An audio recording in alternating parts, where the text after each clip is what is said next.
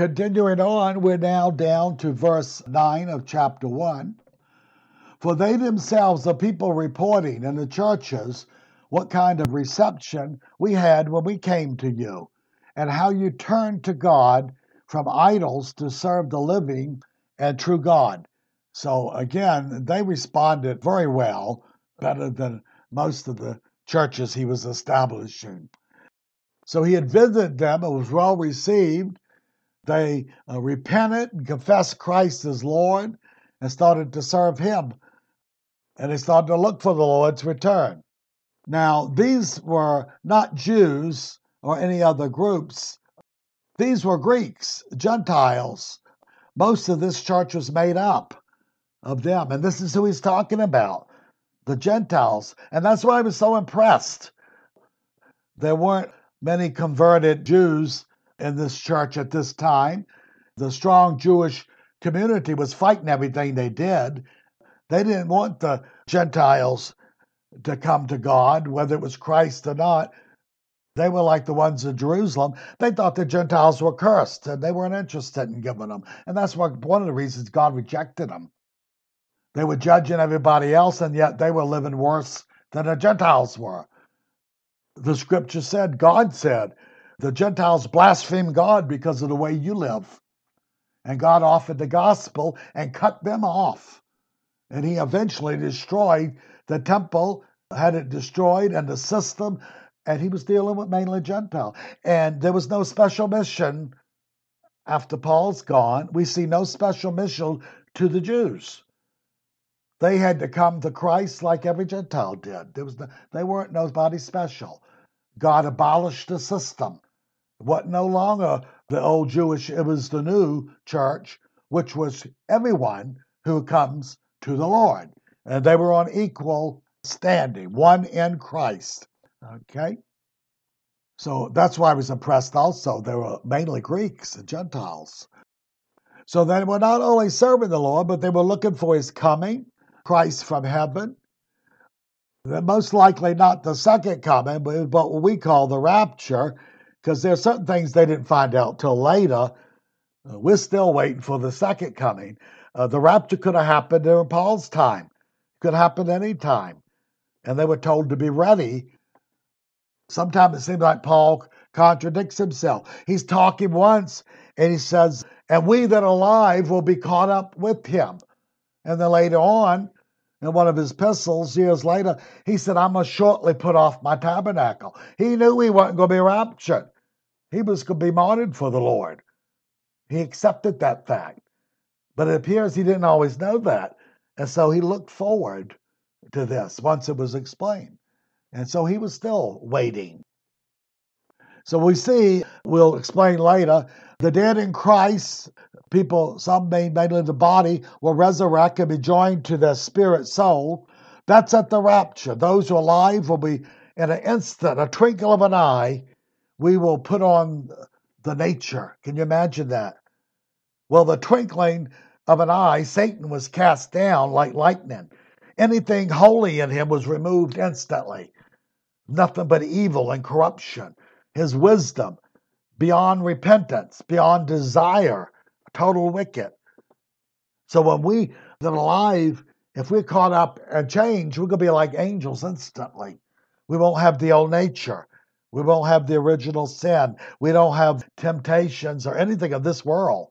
And he's going to do it in less than a second. Isn't that marvelous?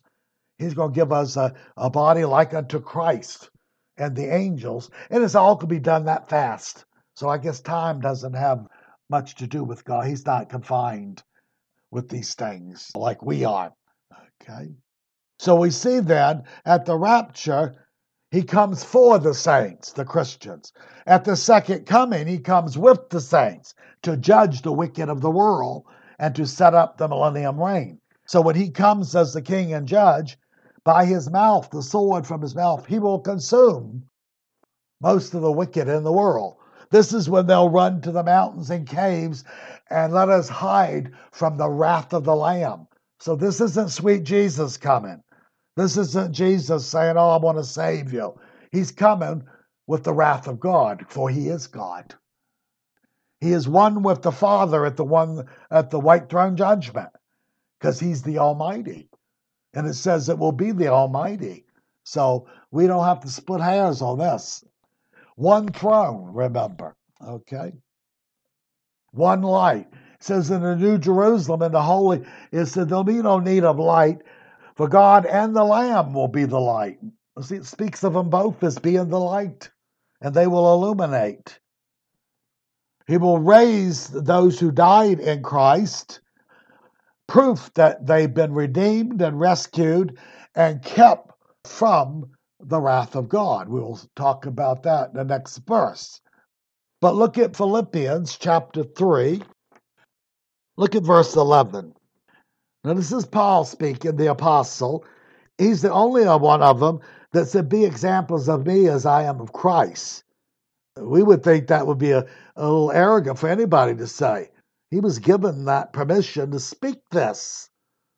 Nobody challenged it. And but what does he say in verse eleven? If by any means I may attain to the resurrection from the dead. See, at this time, he's speaking, I may die, but I'll have to be resurrected later. Earlier, he's saying, we will be caught up.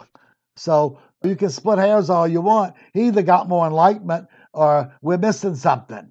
So at one time, he's looking for the rapture. The other, he wants to attain to the bodily resurrection. Okay? And so we see that in Philippians.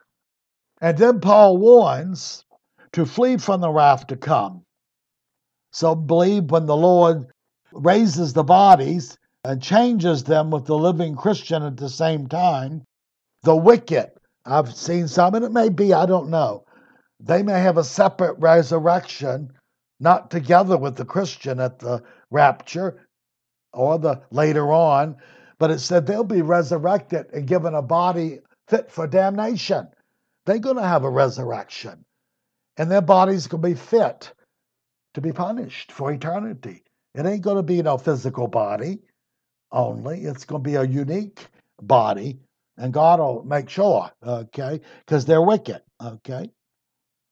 So we see in the end time when the Antichrist is ruling, and they turn and take the mark of the beast, and they're warned not to by the angels in heaven, uh, given a message. Anyone who takes this will be cast into the lake of fire, their past repentance. And the Revelation says, and the smoke of their torment will arise before Christ and his angels forever. Their body of damnation that's been risen will produce smoke for eternity as a memorial. So whatever kind of body it is, it's going to keep giving off smoke to prove they're burning, they're being tormented. That is the wrath of God that people don't like facing. See, all we hear about is the love of Jesus, love of God. They don't know much about holiness and what God does to those who don't receive him. He becomes the eternal consuming fire. Hebrews says, fear and serve him with reverence. He's talking to the Christian. For our God is the consuming fire. He's not talking about purifying anybody. He's talking about judgment. If you don't serve and reverence him and you fall away, he will be your enemy for eternity. Okay? Later on, we'll talk about the different views on the resurrection. Some people believe, the, most of them believe the resurrection is just the body and joins the spirit. Some people believe in soul sleep, that they are waiting. The Bible does speak, and we'll explain both. I've evaluated them. I have my opinion. I say it don't matter. If you're with the Lord or sleeping, you're still in the Lord. You ain't going to miss nothing. If they sleep, it'll seem like a second and a hundred thousand years will go by. It won't matter. People say, well, to be absent from the body is present with the Lord. Well, those sleeping in Christ are present with the Lord. So we don't have to haggle. But we'll get into that in another chapter and explain what the views are. These views are not necessary heresy. So we can disagree on tribulation period, this, that. We can't on main heresies of who Christ is and practicing sin and not living right. Those are blatant, plain. These others are mysteries, and some of us can't figure out.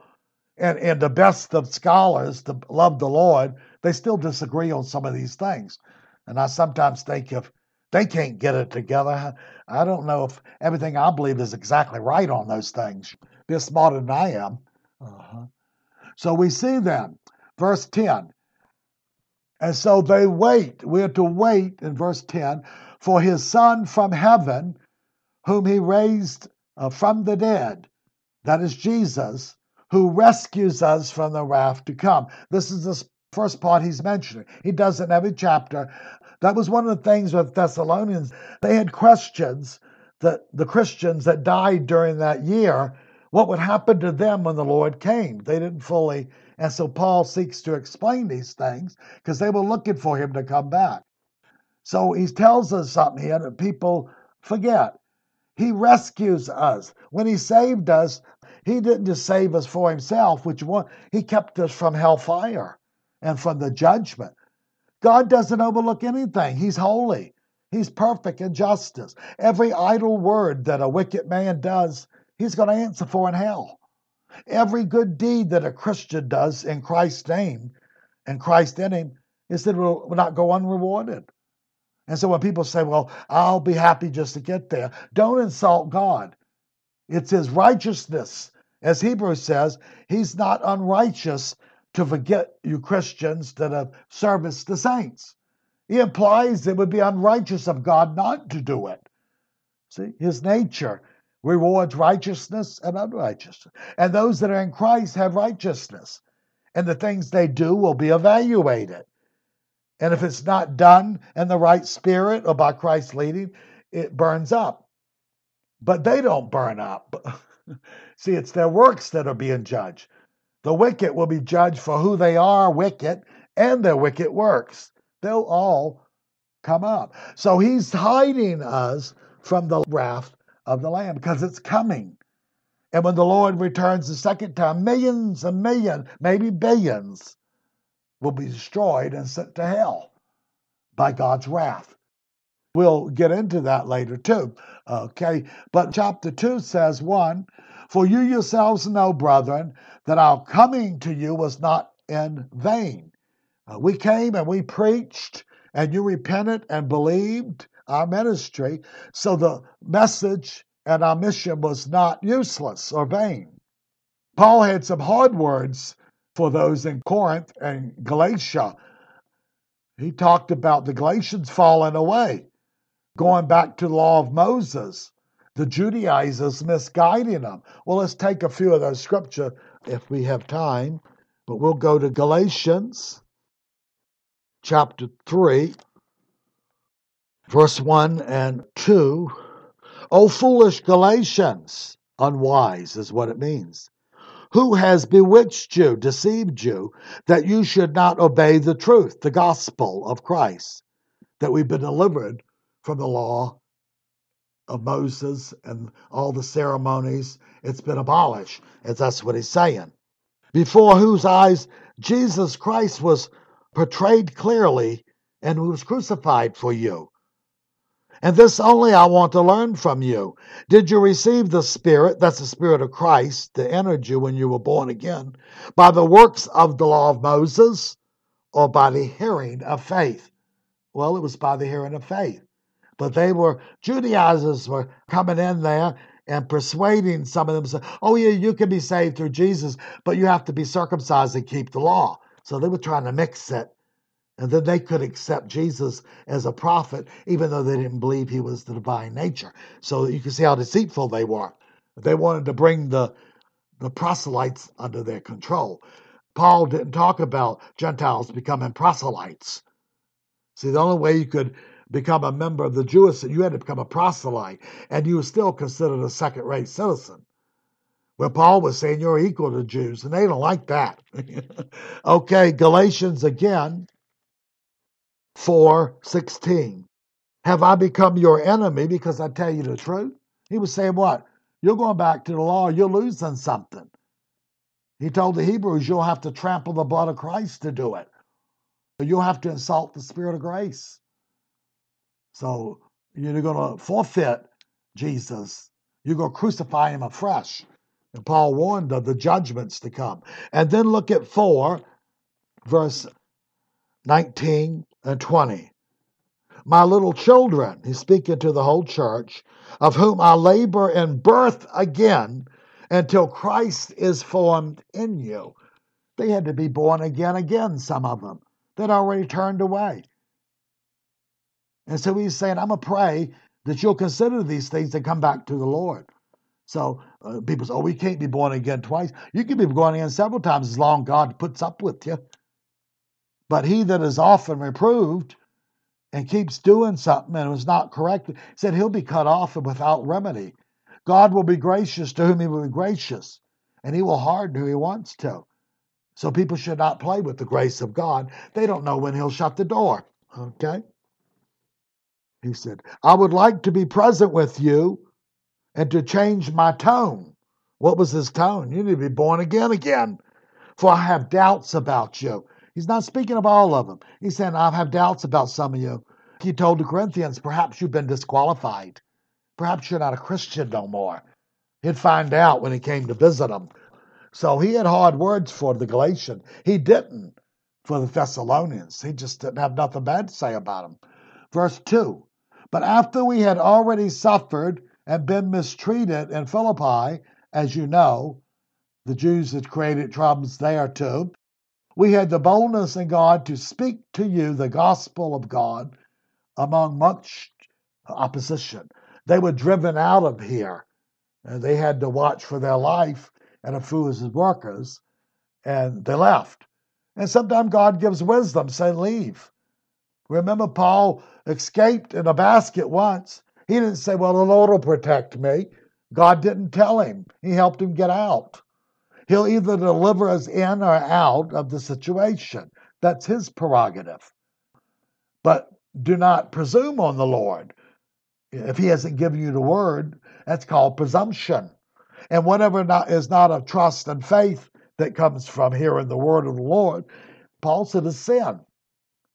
You shouldn't do stuff. He said, if you question what you're doing, even if it's right, you're sinning. See, because you're being presumptuous. You have to have faith and instruction, and then you can do things. This is mainly talking to Jewish converts that had a hard time stopping certain things of the law. They were still doing them. They couldn't eat certain meats. They couldn't do this. And Paul was saying they could do as they please, but if they thought it was wrong, then don't eat it. He was waiting. You study the Word and see the Word, then the Spirit enlightens you. Then you can say, oh, I can eat this. But you don't see another Christian do it and say, well, he's more spiritual than me, so I guess I can do it. It doesn't work that way, okay? So they were persecuted by the Jews. The Jews had a large community in this area. And, of course, they got messages from all over Judea to cause trouble for Paul wherever he went, that they had Jews. They wanted to stir up trouble. But he had boldness, and they were attacked. And they still gave the gospel. One of the prayers of Paul when he asked the Christians to pray for him, pray that I'll be given boldness to speak the word, because he got excessively persecuted. He got stoned, he got beat, he got put in prison, more so than the apostles in Jerusalem. And they were living right where the Pharisees and the Sanhedrin was. So I do think it may have been part of the message of Satan to keep him humble. God permitted it. He got so many revelations, and he said, I'll come to more, that I'd get too proud and arrogant, and when a person does that, God has no use for him. He said, that's why you don't put a novice, a new Christian, in authority. You don't make them teachers. You don't do that. He said, lest they get puffed up as the devil and be rejected. See? The devil somehow got puffed up. He corrupted the wisdom. He was higher than all other the beings, and somehow, because God gave him free will, he turned this. And he said, I will ascend and be like the Most High God. His name meant light bearer. He wanted to be a light. And after God ran the test, one-third of the angels sided with him. And in a striking of lightning, they were thrown out of heaven once the testing was over. Okay? Verse three. For our exhortation does not come from error or impurity or by way of deceit, okay? Our exhortation was pure and true. That exhortation meant preaching and their teaching, their encouragement and admonishment. The prophet's ministry, and he was an apostle and a prophet, was to exhort, to rebuke, to reveal, to give what God's mind is in the matter. That's what it was. It was to teach and proclaim things. So exhortation, you can be an exhorter without being a prophet's ministry. Most exhorters, if they're from God, is a real preacher. But see, most that are even true, they think their whole job is evangelism. They failed. The pastor and the preacher's job is to build up the saints. It's not necessary to, to put an emphasis on saving people. When people come into the church and they can hear the message, but many times they give the same message every week, and that's why the Christian starves and never grows up, because the ministers aren't doing what they're called to do. The normal New Testament prophet was to build up the saints and instruct them. God had evangelists to go to the sinner, more so. But the local pastor and elders were for the Christian. They weren't mainly for the unbeliever. They invited the unbeliever. They didn't accept them in fellowship, and they didn't debate with them. They were asked to leave if they caused trouble. But nowadays, you know, I went to a, first saved the first year, I went to a church, and for nine months, every week, it was a salvation message. Every week it was rededicating. I go, what is wrong here? Well, they were ultra-Calvinistic. Most important thing to do was get somebody saved. And then when I went to Sunday school and seen people been Christian for twenty and thirty years, I knew more than they knew, and I'd only been a Christian nine months. And I was astounded. I said, something wrong here. They told me, you need to go talk to the minister. They thought I was deep. I was only nine months, but I studied my Bible two hours a night for several years. So uh, if you do that and you're honest, you'll learn something, and the Lord will help you. But they were the same year after year, and all they could talk about is we're saved, we're saved. And they sin all week long and come back, just like the Catholics go to confessional, they go and rededicate themselves. I said, well, something's wrong here, but that's why they don't grow. They're given a false gospel. They don't last long. And even if some of them got saved, they won't last long unless they labor in the word themselves and get God's help, because the church ain't going to help them because they're preaching nonsense. Okay? Well, I think I've said enough on that. Okay. So then God, we find the word would include staying in Christ and faith. The fear of the Lord, you don't hear of that anymore. Paul said, continue in the fear of the Lord. And that was when Ananias and Sapphira, I believe, were struck dead. It said fear fell upon the church. The true Christian said, you don't lie to God. The people think they can get away with things because they're a Christian. Oh, once saved, always saved. Well, Ananias and Sapphira found out something different. He cut them off in their sin, which means they could not be saved. They were judged in their sin. There was no place for repentance. And that's how it's going to be when the Lord returns. There ain't going to be no place for repentance. And that's why they're going to flee and run in terror. Something's going to instinctively tell them there's something horrible waiting for them. And the Lamb of God is going to do it. Okay? Uh-huh. Goodwill is over them. So he would judge the wicked. And he would warn the Christian to stay with Christ. For through much tribulation you enter the kingdom. They weren't told, oh, now you've said the prayer, you're safe, you don't have to worry. These are lying shepherds. You don't find that in Scripture. We're under a warfare. We're under a probation. We're under a pilgrimage. And we have to be faithful to the end. That is what Jesus meant when he said, he that overcomes. Now, they take one scripture from John, well, he that believes in Christ has overcome, and they make that the standard. No, that means in the present. If you're in the Lord now, you're an overcomer. But it means you're guaranteed. You have to keep overcoming. You have to resist temptation. You have to follow the Lord. You have to have weapons of warfare. You must endure things, and God gives grace, and use the graces he gives. And if you don't use the grace, you get no grace. See, and the lion shepherds. It's all free, and I don't have to, because they're deceived and they want to believe lies. So God says, let them believe it. Jesus told the Pharisees and scribes, he, Peter talked about it, said, you've offended them. He said, leave them alone. They'll both fall in the ditch. He was saying the ones listening to him and them are going to hell. He said, leave them alone. People don't like that. Paul said in the churches, he said, you warn a heretic two or three times. It means you correct him and tell him what's wrong. If you don't listen, they said, have nothing to do with him. Throw him out. They wouldn't have nothing to do with it. I don't do that. Now they invite every, the worst sinners, and that's nice, but the people are still sinning. The church, I've heard people say, well, the church is for sinners. No, it's not. It's for believers who are living righteously. And if they keep sinning, they're supposed to be thrown out of the church. So that's nothing but humanism. And most of the shepherds of the churches are devil's servants. And half of them don't know it, okay? They think they're preaching the love of God. Well, they're going to see the wrath of God, and they'll say, oh, well, that's a facet of God we don't want to talk about. Oh, I've had people tell me, I only want a positive word. I said, well, you won't get it, and you're going to hell. I shock them up a little bit. I said, if you're saying I only hear a good word and you're bad, you're on your way to hell because you don't want to be instructed. Proverbs speaks about that. See, a person that don't want to hear correction courts death.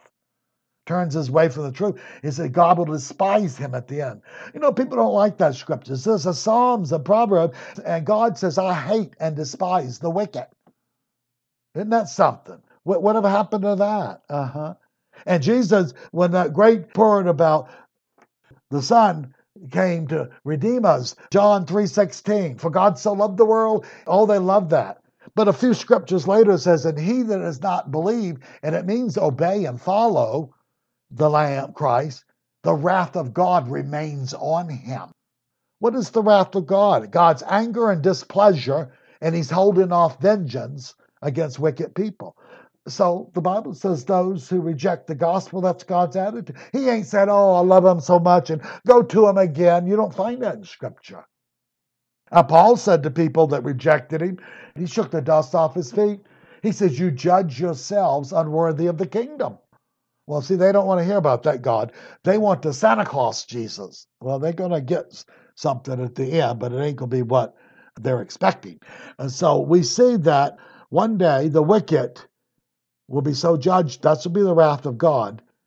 And Christ, Paul says, has saved us from the wrath of God. Being in Christ. That's why he said, I'll do anything, he said. This is Paul. I'll do anything to attain to the resurrection. Because he knew if you don't attain to it, you're going to hell, the lake of fire, and experience the wrath, displeasure, and utter contempt. God doesn't give them a second thought in hell. That's why it's called outer darkness. It's farther away from God, the light, you can be. He disregards them. See, they don't like that. That's who God's saying I am. Therefore, people need to learn how to fear the Lord properly. And a Christian don't have to fear anything but sinning against God and being rejected. Even Jesus said, the worst the person can do is kill you. He said, God can kill you and send your soul to hell. This is Jesus talking, okay? Now look at Revelations quickly before we end this lesson. Revelation sixteen fifteen. Behold, I am coming as a thief. Now this is most likely the rapture. Second coming, we'll see things working up to it. Rapture, a thief comes, you don't know what hour. And that's why Jesus said, if you know he's coming, you stay up, wait for him. But if you don't know what hour he's coming, well, see, the second coming, they know certain events are going to happen. But the rapture can come at any time. So he says, behold, I am coming as a thief.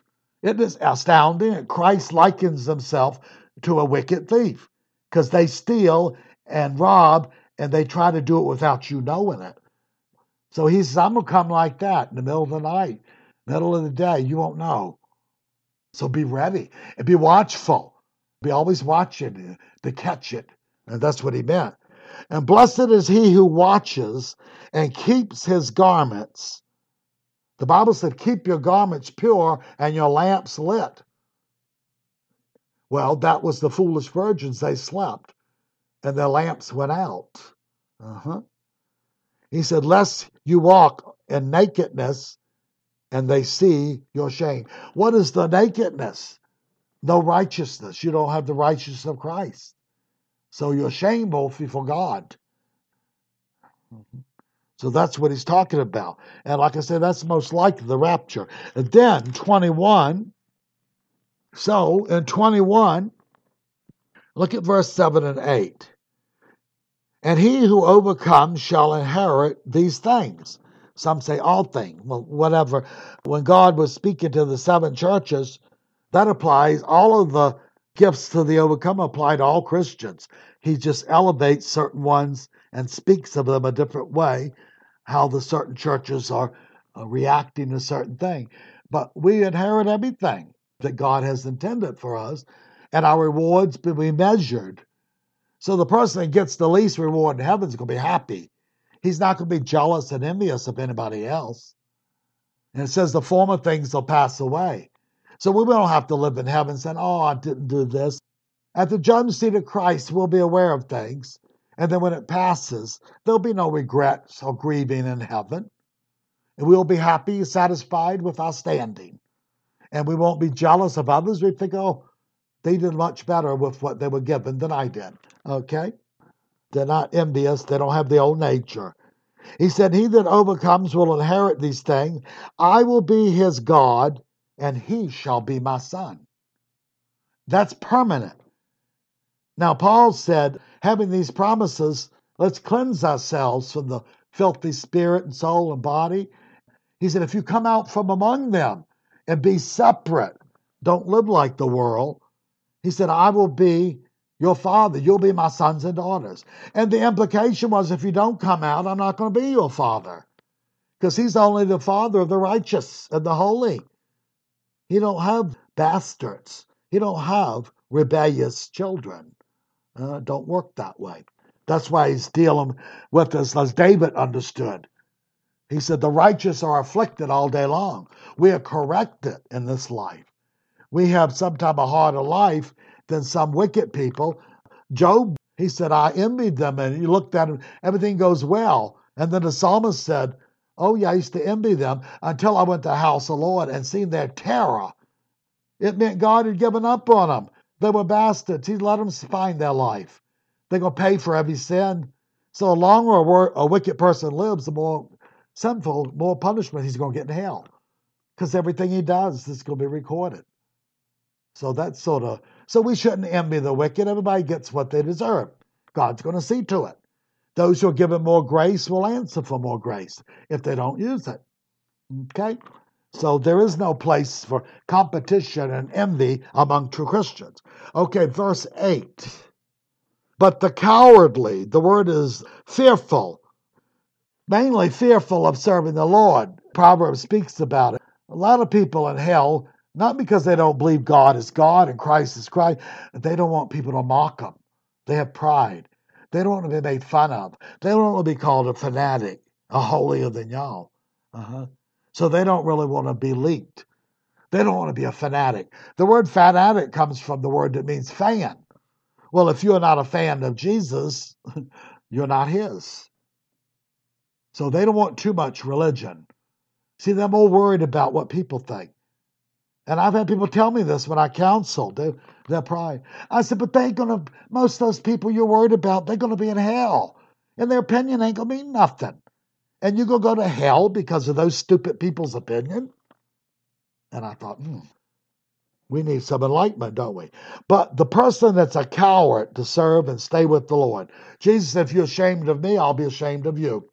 That's what he said. You deny me, I'll deny you. But the unbelieving, the word is a sinner or the unfaithful one. That's what he's talking about, that won't serve the Lord. The abominable, those who are vile. Abomination means despised and hateful.